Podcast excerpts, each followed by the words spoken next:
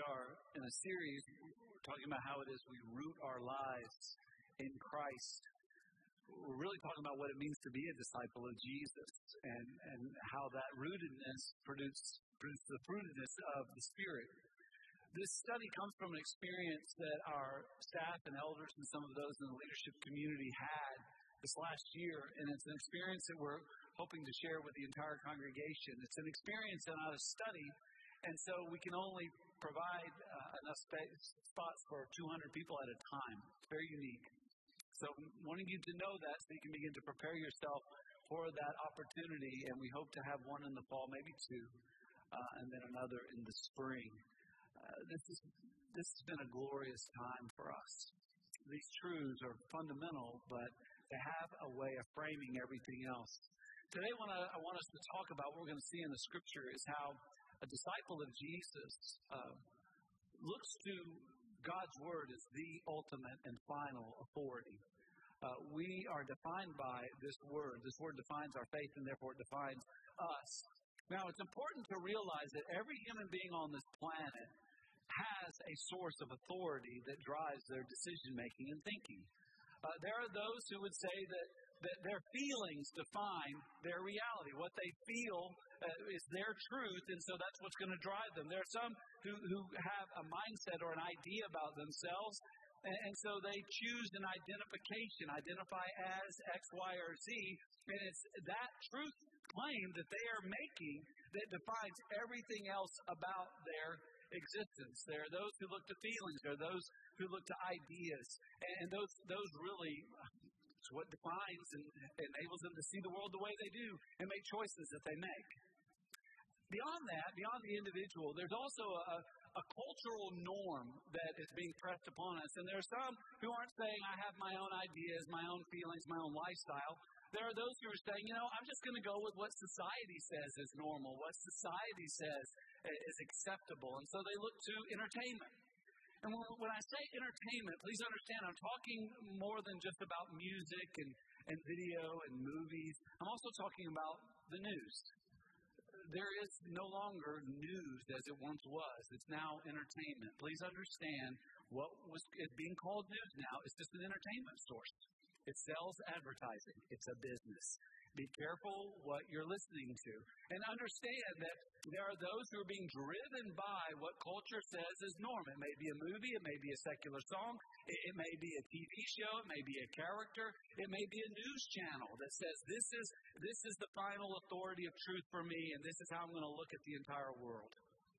Beyond that, there are, there are also those who would pull back and say, no, no, no, it's not about how I feel. It's not about an identity I've chosen for myself or, or a lifestyle. It's, it's, it's not what society is saying. I'm beyond that. It's a philosophy, it's an ideology, it's an institution with a creed.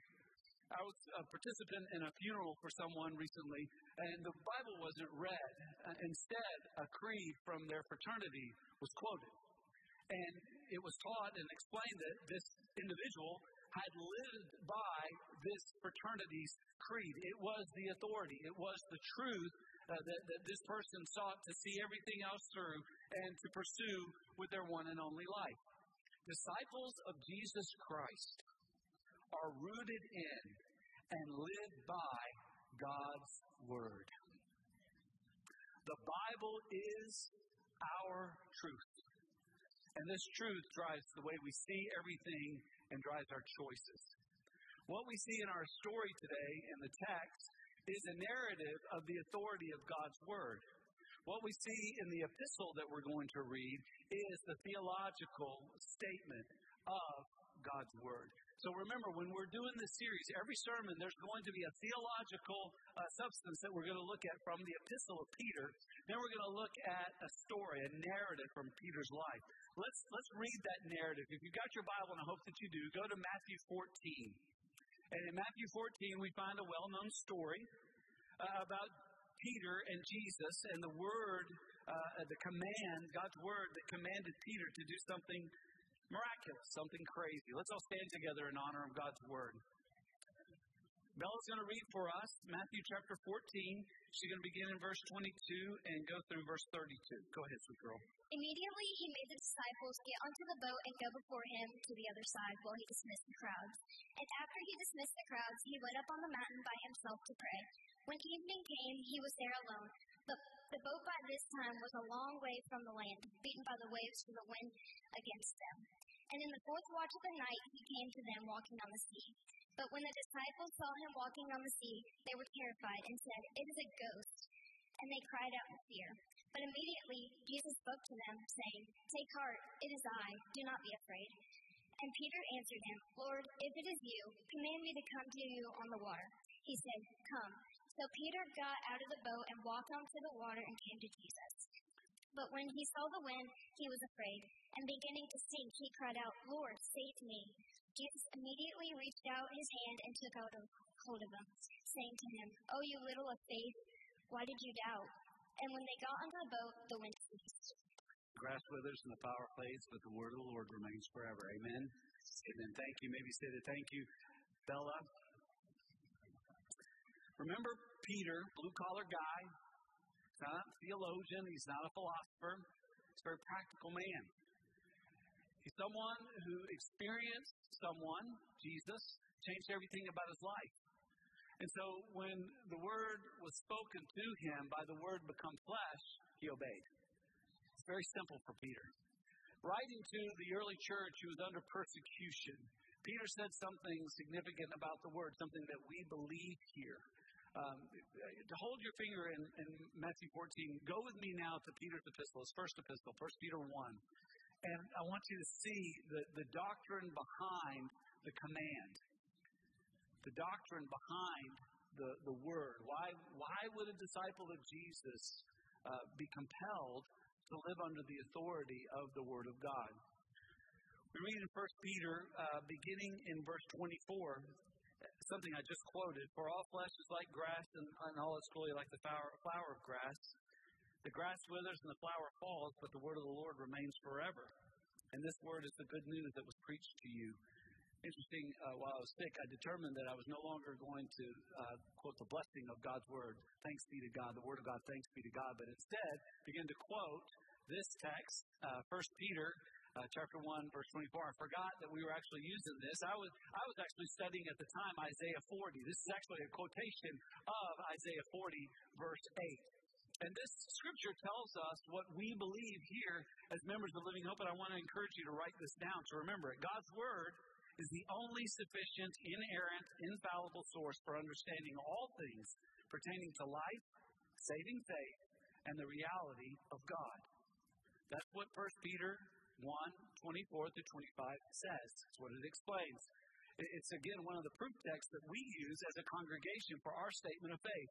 As members of this family, and if you're not a member of this family, we're glad you're here. You're a friend of our family. But as members of the family, we have made a commitment to live our lives in view of some fundamental doctrinal truths. We have what they call articles of faith. This is the first and the most fundamental article of our faith. And I read it for you. God's word is without error in the original manuscripts, worthy of our trust, sufficient for explaining salvation, and authoritative for faith and life. Scripture is a testimony to Christ, who is the focus of divine revelation. We know that the Bible is not a collection of stories of sayings, it's a single story that explains the creation, what's wrong with the world, the fall, the rescue of Jesus Christ, and his one day return and the restoration. When we read the Bible, what we are looking for is an understanding of who God is, who we are, what's wrong with the world and how we as disciples of Jesus are to live in this fallen world, in fallen flesh, being pursued by a horde of demonic people or, or creatures that hate us. They're not people, they're creatures, and they hate us. And they have power, but not more power than our Lord Jesus.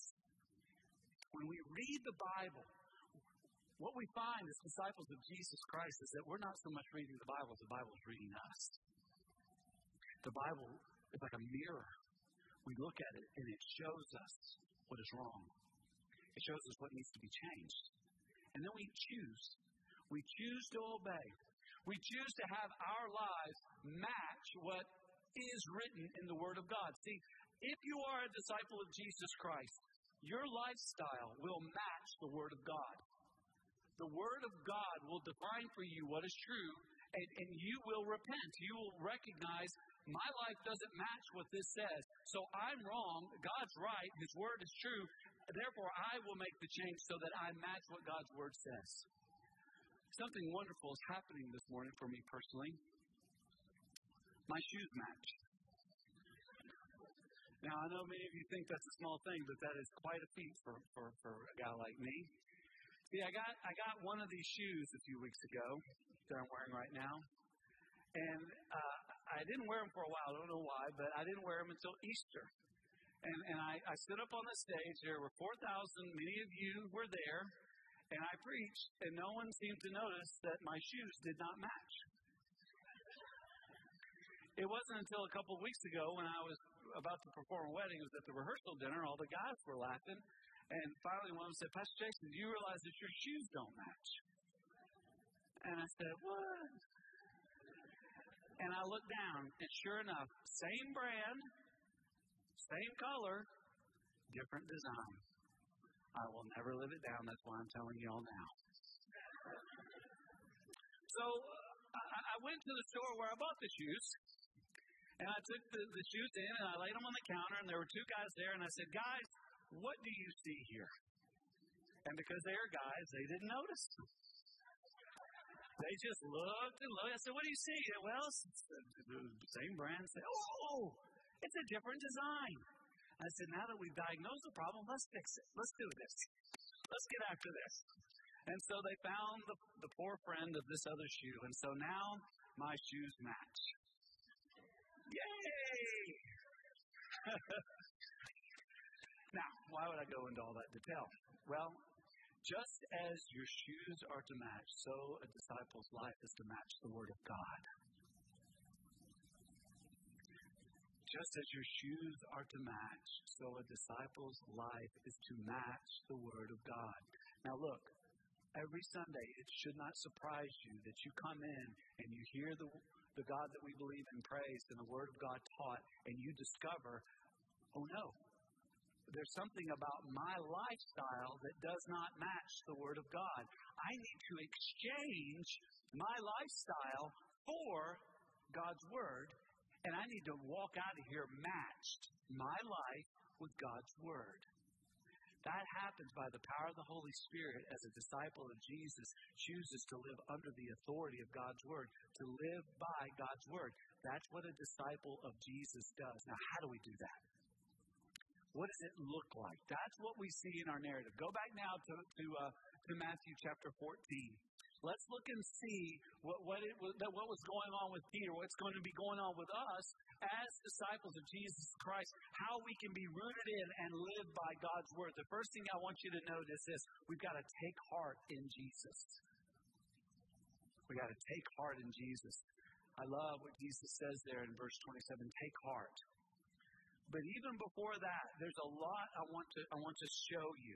See, when you when you take heart in Jesus, there's a lot going on. First of all, you you know that, that you are being sent where He wants you to be. Some of you are discouraged with where you are in life today. But I want to tell you that where you are is not an accident. And, and, unless you have sinned and you are now having to face the consequences of sin, which, which may be the case, but even in that, the Lord will get you where He wants you. If you are walking faithfully with the Lord, you are where He wants you to be. Look what happened in verse 22. God sent two, group, two groups of people into two different directions. Immediately he made the disciples get into the boat and go before him to the other side while he dismissed the crowds.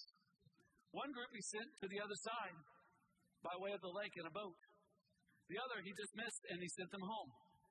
God sends you where he wants you. Take heart. Jesus knows where you need to be. Take heart.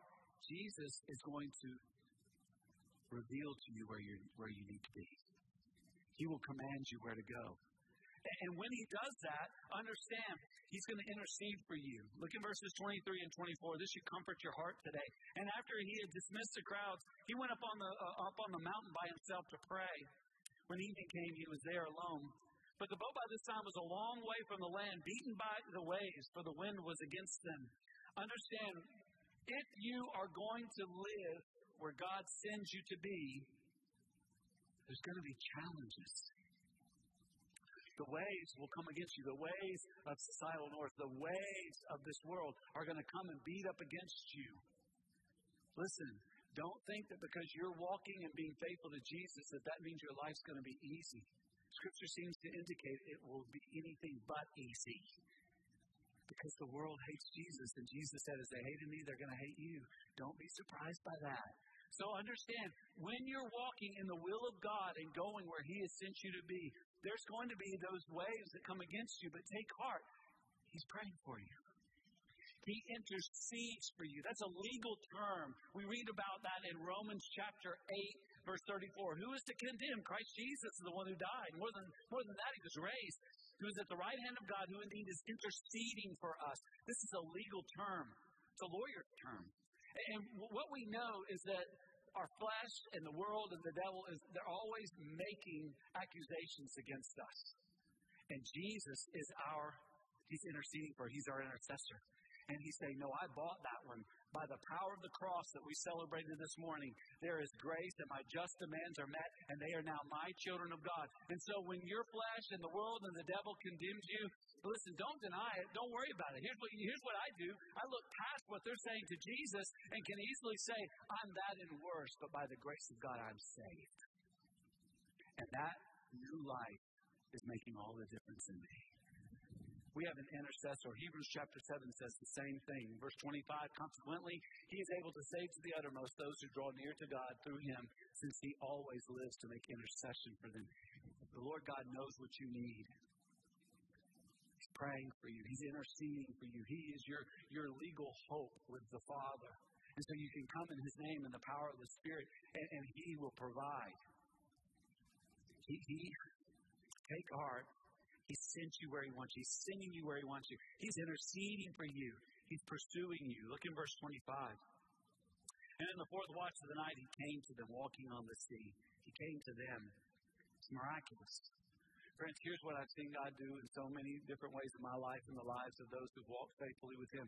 He shows up in the most amazing ways at the most amazing times. I mean, I, there's heads nodding all over right now, and I love it because the stories that could be told this morning of the miracles when God showed up. He's never late, is he? On time, right there. Now, when he shows up, don't do something silly like what the disciples did. Look what they did in verse 26. Don't make their mistake. But when the disciples saw him walking on the sea, they were terrified and said, It's a ghost! And they cried out in fear. When Jesus shows up, don't try to explain him away. When the miraculous takes place, don't call it a coincidence. Call it what it is providence, the divine interaction of the Almighty in the real world, the sign of the cross, God coming down in real time and space to, to work on behalf of His disciples. Give Him glory. Don't rob Him of glory by trying to explain it away. You know, I, the, the first week I was here, I, I told you plainly, I'm, I'm better, I'm doing well. Why? Because prayer works and medicine helps. Prayer works. Prayer works. I found out while I was sick, there was another individual who, who was sick as well. Same thing. In the hospital for 17 days, took the same medicine me. What was the difference? I don't pretend to know the science of it, but I do know I have thousands of people praying for me. It's a big difference give God glory. Give Him praise when He shows up. And, and be ready to acknowledge that He is there. Take heart because, because He sent you, He intercedes for you. Take heart because He's pursuing you. He's, going to be right there in the midst with you. It's mysterious. You can don't try to explain it away. And you can do all that because you can know that He is God. Jesus Christ is not Christ is not an ideology. It's not a philosophy. He's not he's not a, a dead martyr. He's the living God. And he said so in this text. I want to show you something in verse 27. I'm not saying your Bible is wrong. I'm just saying I just want you to see what's in there. The translations there, there's so many ways to translate words, and, and, and translators are always seeking to try to give us the very best explanation we can. But I want to show you what in verse 27, just the original language, the way it's presented. It, we read it here in, in our Bibles uh, in, in verse 27, and Jesus says, Take heart. Now, here's the phrase I want you to see differently. It says, It is I. And then he says, Do not be afraid. Now, let me show you the original, okay? Uh, there's the tie. Take heart. But then I want to show you this. It doesn't say it is I exactly.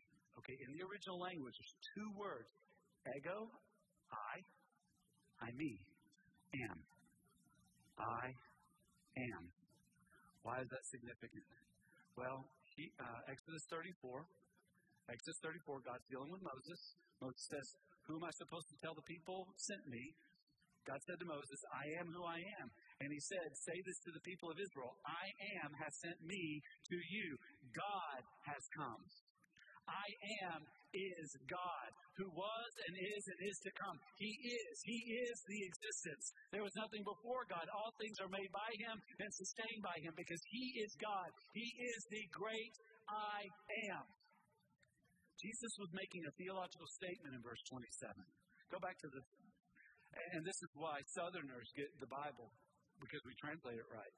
Take heart, I am, y'all don't be afraid. Your translation best says you because the Northerner translated it, right? Y'all don't be afraid. Don't miss the point here. Jesus is claiming to be God, and he's saying, Take heart because I'm God. I sent you. I'm interceding for you. I'm there. I care for you. I know what's best for you. I am. Amen? Take heart in Jesus. Second thing, write it down. Obey the command of Jesus. Obey it and, and be happy to do it. Understand that when we're saved, we're saved by grace through faith in Christ alone. We're because of sin, the world is broken. Three circles. We explain this regularly. We understand that the only way that you can have a right relationship with God is through Jesus Christ. That relationship with God frees you to recover and pursue God's design, which only happens when you obey God. The only way you can obey God is if you know Jesus. And, and here's again an equation I try to give to you regularly. To know Jesus is to love Jesus. And to love Jesus is to obey Jesus. If you are not obeying Jesus, it's not because you don't have enough willpower. Write it down. It's because you don't have enough love power. Because if you if you obey him, it's because you love him. And the only way you can love him is if you know him. Why, why did Peter say, Lord, command me? Why was he so willing and able? Because he knew Jesus. He had been with the Lord. The Lord had called him out of, uh, of an old way of life into a new life. And this new life transformed everything about him. And so here he is. He's acknowledging that Jesus, Jesus is God. So what does he say? He's saying, Lord, command me. Isaiah the prophet, when he was saved, he said something very similar. And in Isaiah chapter 6, verse 8, and he said, Here I am, send me. Every disciple of Jesus Christ gladly obeys the command of God because of the love of God that is in their heart. Command me, Lord. Send me, Lord. Here I am. Is that your heart's desire? To obey the command of Jesus. See, those who are rooted in and living by God's word, this, this is a natural outflow of their relationship with God.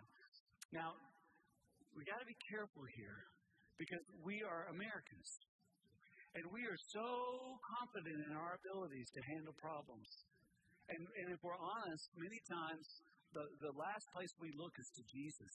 I mean, I think about a, a Christian cartoon I saw once where uh, someone was saying to a friend, Well, I'm praying. I'm really praying. And the friend said, Oh, no, it's come to that. Friends, it always comes to that. It needs to begin there. It needs to begin looking and focusing on Jesus. So write that down. To be rooted in, to live by God's word, we must focus on Jesus. That's not what Peter did. Look in verse 30. What did he do? He's walking on water, but when he saw the wind, he was afraid. What did he do? He took his eyes off Jesus. Friends, if you take your eyes off Jesus and put them on your circumstance, your circumstance is going to seem bigger than it actually is. There's no one bigger than God. Keep your eyes on Jesus. And when you see Jesus, you will not be concerned about your circumstance. Here's what's happening. Everybody in this room has a challenge, has a circumstance. Maybe it's being parented. Maybe it's being a parent. Maybe it's Maybe it's a sin. Maybe it's a, an addiction. Uh, maybe it's a cancer. Maybe it's a health crisis. Uh, maybe it's your, the people that you, you care about, you're concerned. Maybe there are all these things, winds and waves all around us. And if you focus on those, you will be terrified by them. And your tendency is going to be try to swim it out on your own. Don't you do it. Get your eyes on Jesus. Focus on who He is, who He has revealed Himself to be in, the, in His Word. Get your eyes on Jesus. Now, when you take your eyes off of Jesus, don't be surprised if you start to sink. Humble yourself. When, when you take your eyes off of Jesus and you start to sink, seek help from Jesus. Write that down be rooted in and live by God's word, we must seek help from Jesus. And beginning to seek, again, the last verse 30, Lord, save me, he cried out. He, he was quoting, whether you knew it or not, Psalm 69. David, under the inspiration of the Holy Spirit, says, Save me, O God, for the waters have come up to my neck. I sink in deep mire where there is no foothold. I have come into deep waters, and the flood sweeps over me. This happens to us all. There's never a time when, when we're not going to be challenged in a way that demands that we have our eyes fixed on Jesus. And when we take our eyes off Jesus, we begin to sink in the circumstance, and it feels as though it's going to overwhelm us. Cry out to help. Cry out for help from Jesus. Now, when He helps you, humble yourself and receive the instruction. He's going to give the correction. Write it down and, and understand.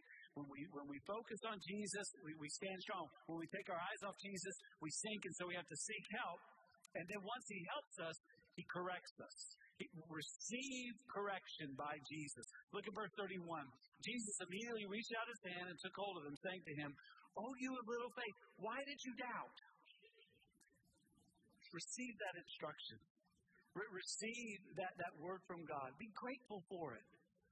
What does a parent do for a child that, that, that they love? Parents correct their children. What do friends do? They correct their friends. You messed up. Hey, why'd you do that? Don't do that.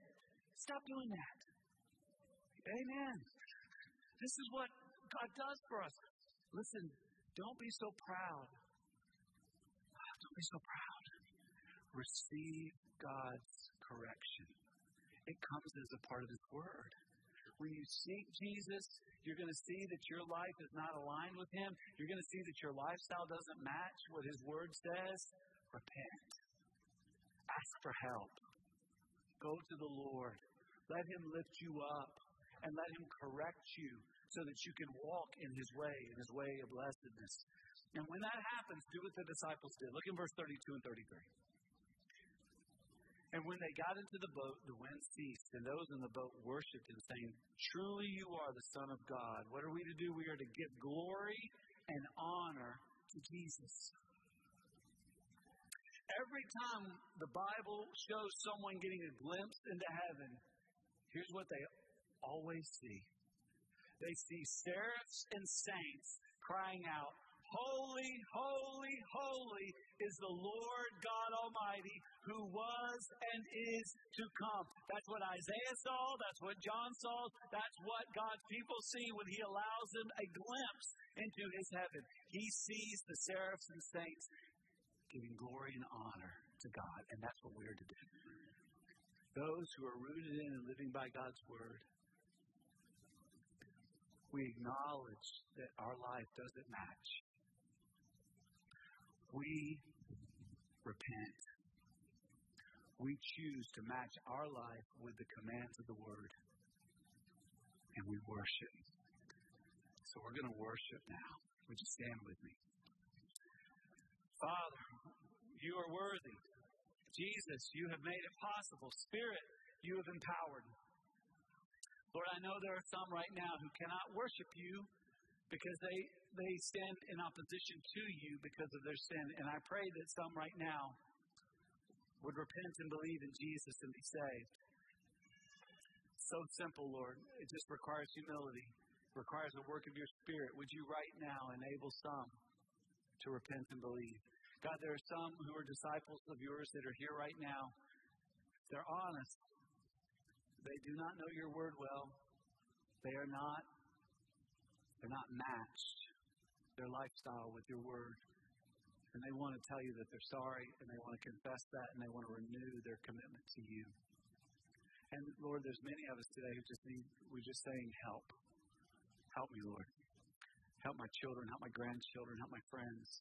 Help, Lord. Heal, provide, do a miracle. Lord, help. We're so grateful that we can come to you because you care for us and you are God. And because of the cross, we have hope. Right there where you are. Do you need to receive Jesus? Receive him right now. Repent, believe. Just tell him, I'm wrong, you're right, forgive me, take my life. You're his disciple. Exchange your lifestyle for the truth of his word. If you need help, ask him.